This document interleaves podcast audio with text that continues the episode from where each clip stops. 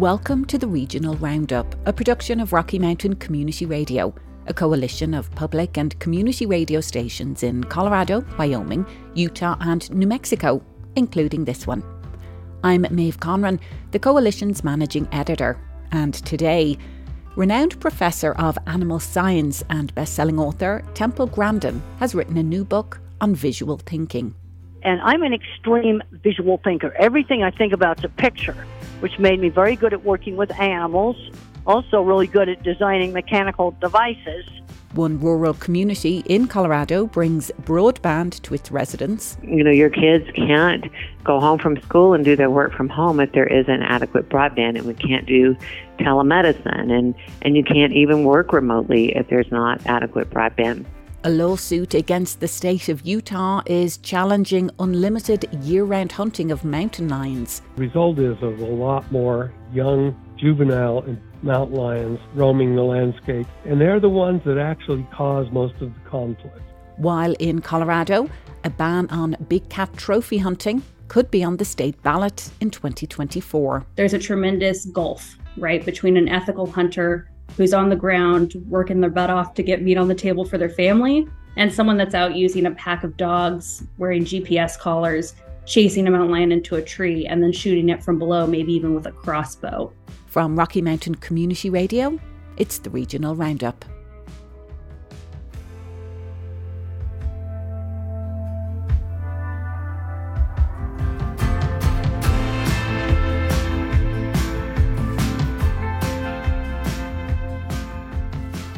Temple Grandin is an autism advocate, a professor of animal science at Colorado State University, and a best selling author. Her latest book is Visual Thinking The Hidden Gifts of People Who Think in Pictures, Patterns, and Abstractions. She spoke to KGNU's Sam Fuqua. Tell us why you wrote the book Visual Thinking right before COVID hit, I went on a trip where I went to a st- two state of the art pork processing plants, a chicken plant, and the Steve Jobs Theater. And most of the equipment for the chicken plant was imported from Holland, and the glass walls from the, from the Steve Jobs Theater were um, made in uh, Italy and Germany. And and I'm an extreme visual thinker. Everything I think about is a picture, which made me very good at working with animals also really good at designing mechanical devices. And I worked with a lot of very skilled metal workers who had multiple patents. Their stuff is still being used all, all throughout the beef industry, but those people are retiring now and not getting replaced. And one of the problems is, is that none of us can do algebra. There's kind of three ways that people think. There's object visualizers like me who think in photorealistic pictures who have a very difficult time with abstract math, but are real good with mechanical things. Then there are the um, visual spatial thinkers, who are the mathematicians. They think in patterns instead of pictures. And then there's word thinkers. And most people are mixtures of the three kinds of thinking. The object visualizer, like me, thinks in pictures, the mathematician who thinks in patterns, and the word thinker who thinks in words. And we need all the different kinds of minds. They bring different skills into the job. Like, for example, on a food processing plant, my kind of mind designs all the mechanical equipment, think packaging equipment. And the more mathematical mind makes sure the roof is not going to fall in and designs the boilers and the refrigeration, because that requires a lot more mathematics. So we need the different kinds of thinkers. And I'm getting very, very concerned about skill loss. You know, when you talked about the the mathematical thinker who thinks in terms of patterns, I thought of when I play music, I think that way as well. That's a musical way of thinking, I guess. Is that right? Well, yes, it is. Um, music and math go together. In fact, I was watching that Oppenheimer movie, and they talked about equations almost like, almost like being like music. You know, math. I talked to some other mathematicians, and they just they just see the patterns in the equations, and it is like music. Music and math go together, and then art and mechanics go together. I know that sounds kind of weird, but that's what I found. Art and mechanics also go together. And the people I worked with, for example, like in the Montfort Fab Shop, they could just see how to invent mechanical devices. It's a different kind of thinking than mathematical thinking. And I gave a did a book signing for visual thinking when it first came out at a school, and the principal at that school didn't even know that my kind of thinking existed. He thought everything was mathematical and verbal. How are we doing in understanding, accommodating, uh, teaching kids who may be visual thinkers? Well, one of the things we need to be doing is putting all the hands on classes back in. Because most of the people I worked with um, that built equipment for me and also designed mechanical things, you know, they maybe took a welding class in high school, and that's how they got their business started. And we need to be putting in sewing, cooking, woodworking, art, music, because how can kids find out what they're good at if they're not exposed to it? I was exposed to musical instruments, I couldn't figure out how to play them. But another kid's going to just pick right up on that. And there's um, depends upon the the, the uh, school board, and it depends upon the state and the county and all kinds of other stuff. But in some areas, um, kids are growing up today never doing any hands-on things. They don't know how to use a tape measure, and and so a visual thinker doesn't get the opportunity to develop their skills if there are no hands-on classes. And how are we doing in accommodating neurodivergent students in our public well, schools? Uh, well, a lot of the people I worked with, some of the best machinery designers I worked with, and also drafting technicians who laid out entire factories, about 20% of them were either autistic, dyslexic, or ADHD, undiagnosed. I worked with one guy who has a whole pile of patents, and he was very autistic, but not diagnosed, and he was a little bit older than I am. In your book, uh, you connect some of what you've just been talking about with disaster response and a future where uh, our infrastructure will be at risk, will be destroyed in some cases through extreme weather events.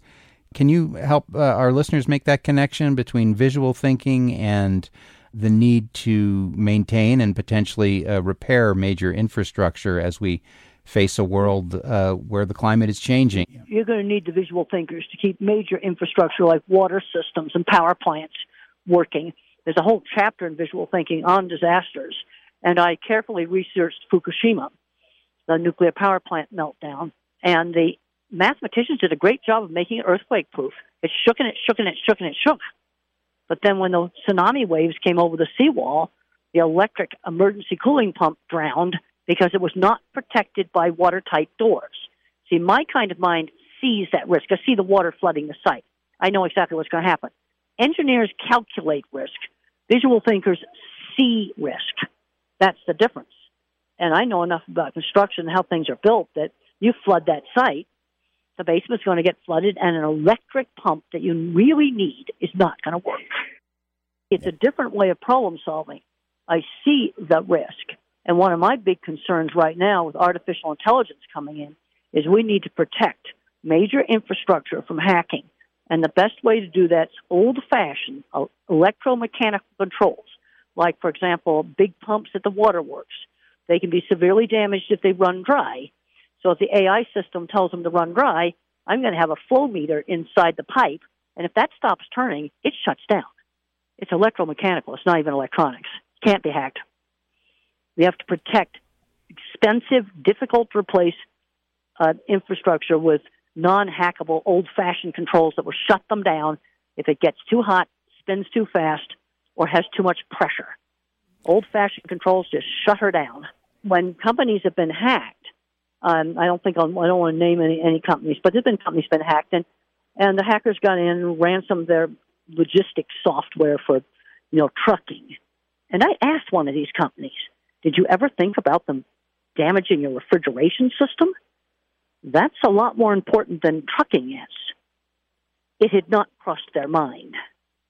And those things are controlled with a thing, uh, programmable logic controllers and other types of controllers that are very hackable. Those systems need to be protected.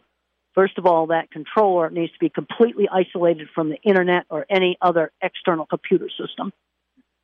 And it also have some electromechanical devices that if the system gets in a dangerous state, such as too much pressure, it shuts down.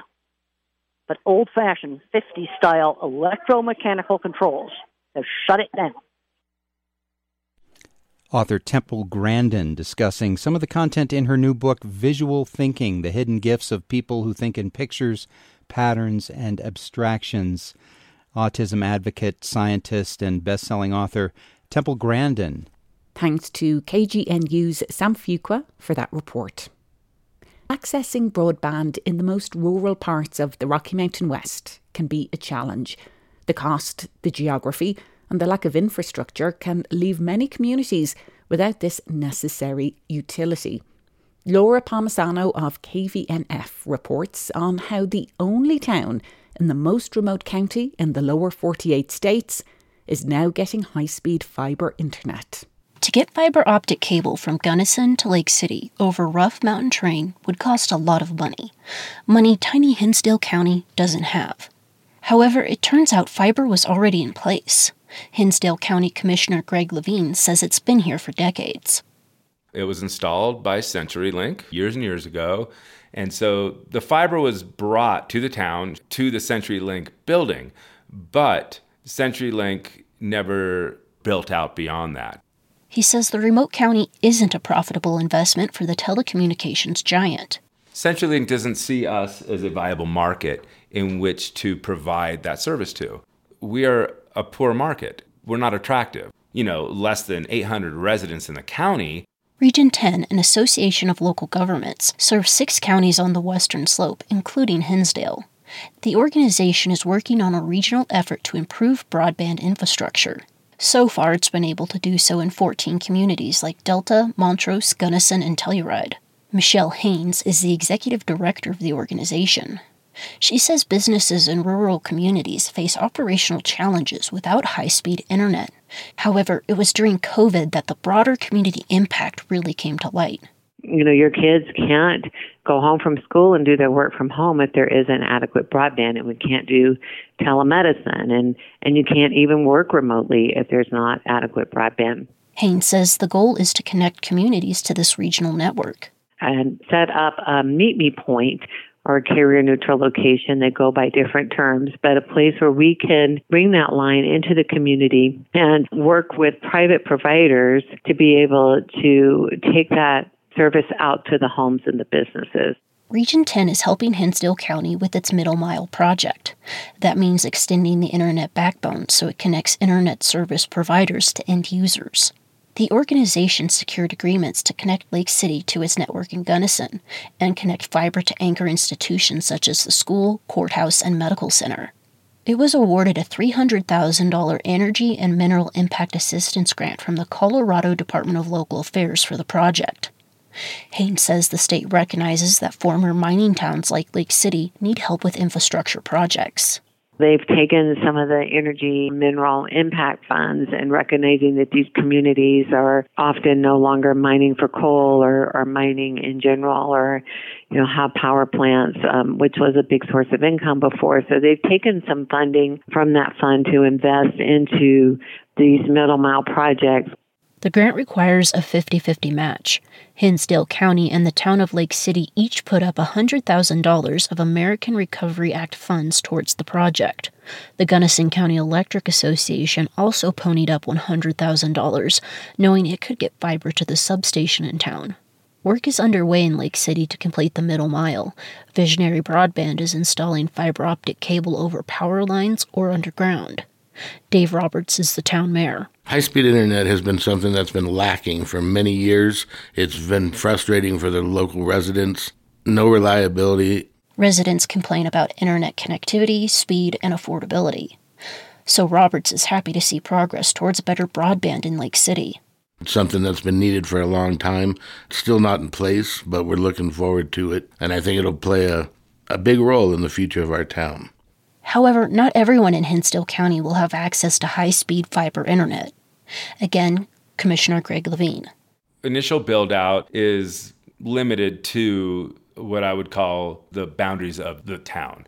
It goes through Wade's Addition, goes to the water tower, and then as far north as Road and Bridge. But it does not cover all the residents by long shot. We will have hundreds of people that are still needing those services. He says after the Middle Mile project is finished, the county plans to go after additional funding to continue broadband expansion. Hinsdale County is hoping to get another slice of the more than $1.2 billion in federal funds the state received to improve high speed internet access. Commissioner Levine says adequate broadband is an essential service. Broadband internet is now a utility, just like electric. And so it becomes kind of like a right for people. They need it. The Middle Mile project is set to wrap up this fall. Once complete, high speed fiber internet will soon become available for a majority of residents and businesses in town. Reporting from Lake City, I'm Laura Palmisano. You're listening to the Regional Roundup from Rocky Mountain Community Radio.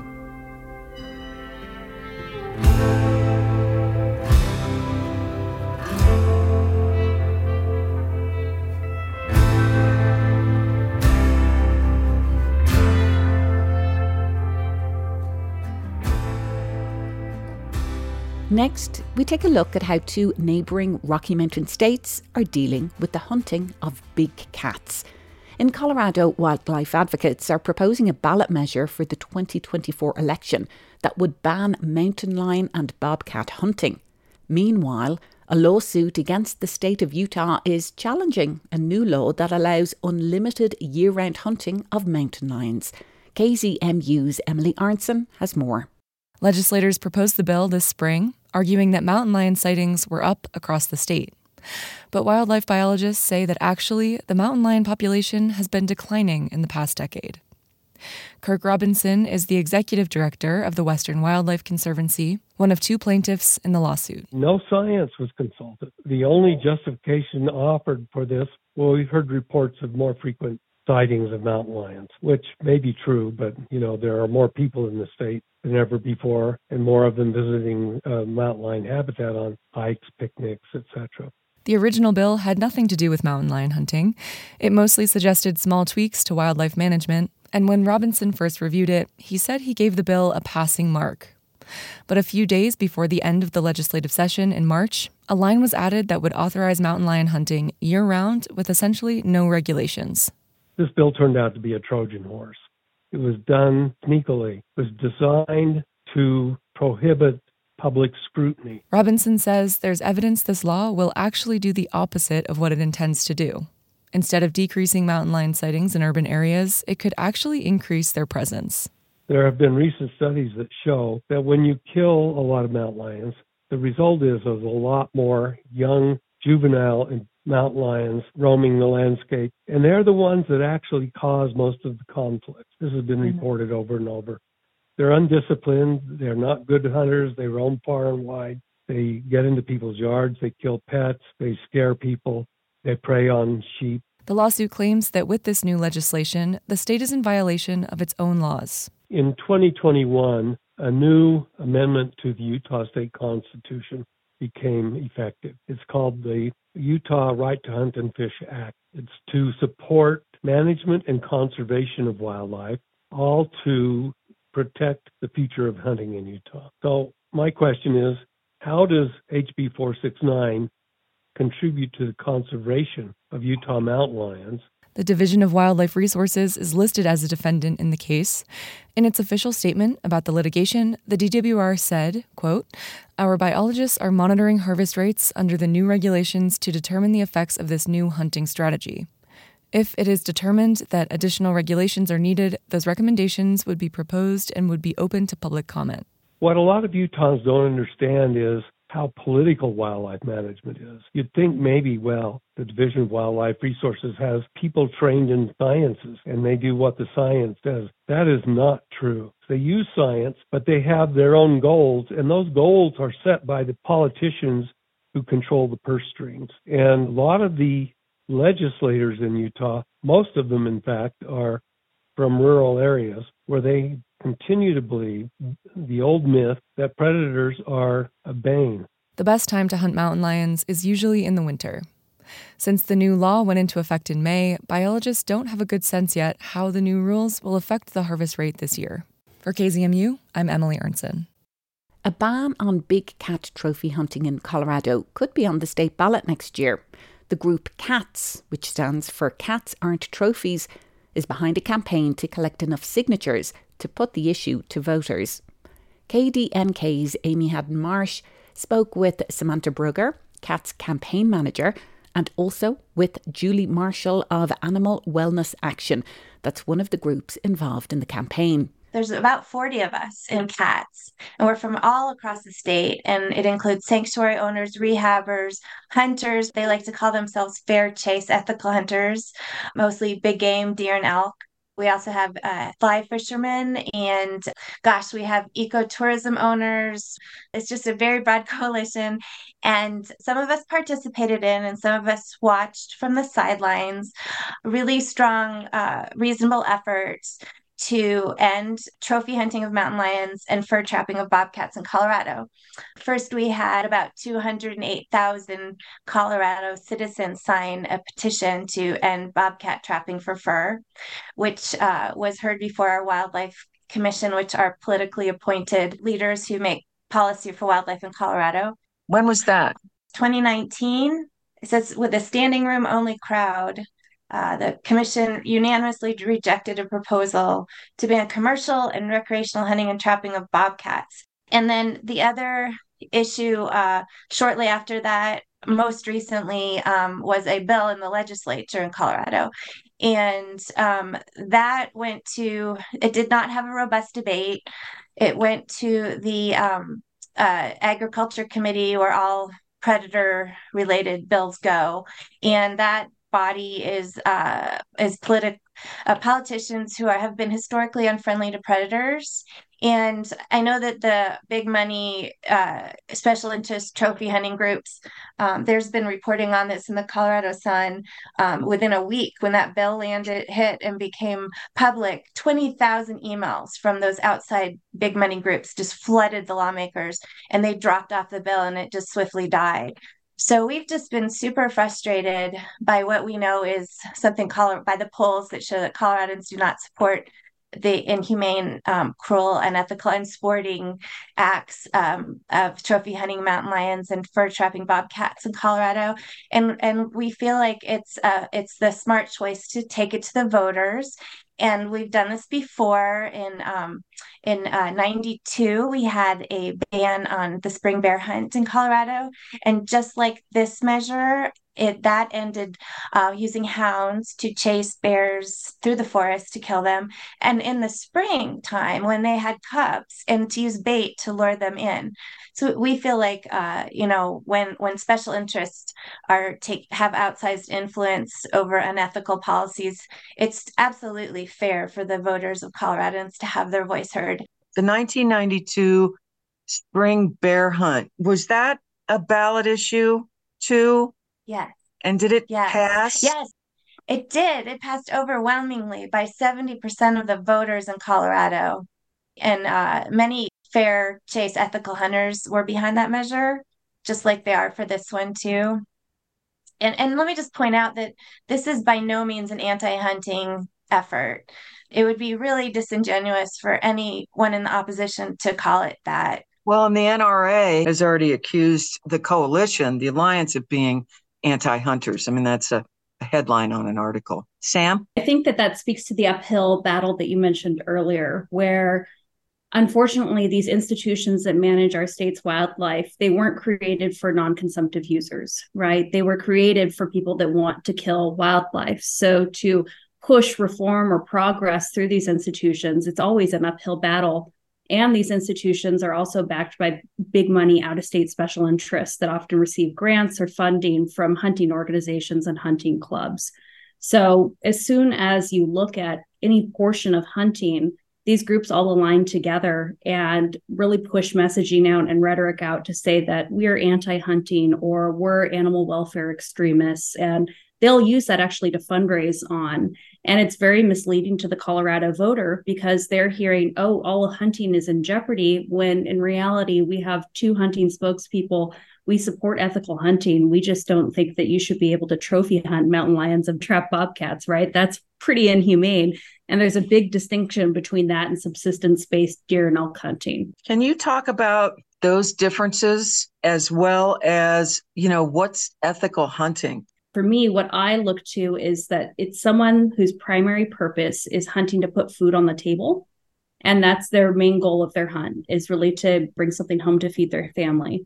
And and it's fair chase, you know, by all means too, you know, that it's people that are actually, you know, working the woods and out there and working hard to gain that meat for their families. The difference between that and what is happening with mountain lions and bobcats is tremendous. What we see with mountain lions is that the goal is to get the biggest tom you can find, the biggest mountain lion you can find. And that guides really play that up a lot too as they're trying to sell hunting guided packages and excursions. And so the primary purpose within those hunts that we would call trophy hunting is really to get the biggest trophy. And that meat becomes a convenient excuse to legitimize their activities and that's not the primary goal of of that kind of hunt. And with bobcats they don't even have to take the meat. That's for pelts only. That's for fur to sell abroad to foreign markets abroad and and to commercialize. And for some reason trapping was exempted even from the north american model where we can say trapping is is fair to utilize fur and it's absolutely not. It's pretty cruel. And even in colorado you can bludgeon a bobcat after you've caught it in a trap to preserve its pelt I think that these kinds of practices are barbaric, they're inhumane, and there's a tremendous gulf, right, between an ethical hunter who's on the ground working their butt off to get meat on the table for their family and someone that's out using a pack of dogs wearing GPS collars, chasing a mountain lion into a tree and then shooting it from below, maybe even with a crossbow. That's not fair chase, and that doesn't feel ethical to me. Talk about what you hope will be on the ballot in 2024? So, what we hope will be on the ballot in 2024 is the opportunity for voters to right this kind of historic wrong that's been happening in the state with our cats and how cats are managed in Colorado. What it does is it effectively bans the trophy hunting of mountain lions and bobcats and bans the trapping of bobcats. And then we also included lynx just because lynx can be a bycatch of trapping. And we've seen what's happened with other animals that are listed as endangered species as soon as they're downlisted. Different groups, these hunting interests that we talk about, will move to try to hunt them or trap them. So we think that that's a good catch to have in there. It does exempt public safety. So you could still feasibly have a mountain lion killed if it's threatening your livestock or threatening your pet or has attacked a child, um, that still all stands as it was. But mm-hmm. what it does do is it says you cannot trophy hunt, and that's it, period. And you cannot trap. And those are the two cruel and inhumane things that we really want to make sure that we're addressing through this ballot measure. KDNK's Amy Hadden Marsh speaking with Samantha Brugger, the campaign manager for CATS, that stands for Cats Aren't Trophies. We also heard from Julie Marshall of Animal Wellness Action, one of the groups involved in the campaign.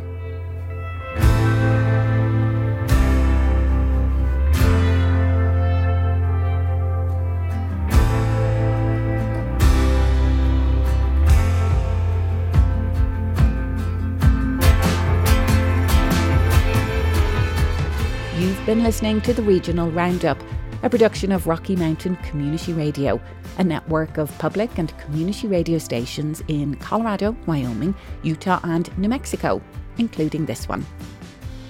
Thanks to Sam Fuqua at KGNU, Laura Palmisano at KVNF, Emily Arntsen at KZMU, and Amy Hadden Marsh at KDNK for today's show. Our theme music is Take Me Somewhere by Joel Adam Russell. I'm Maeve Conran. Thanks for listening.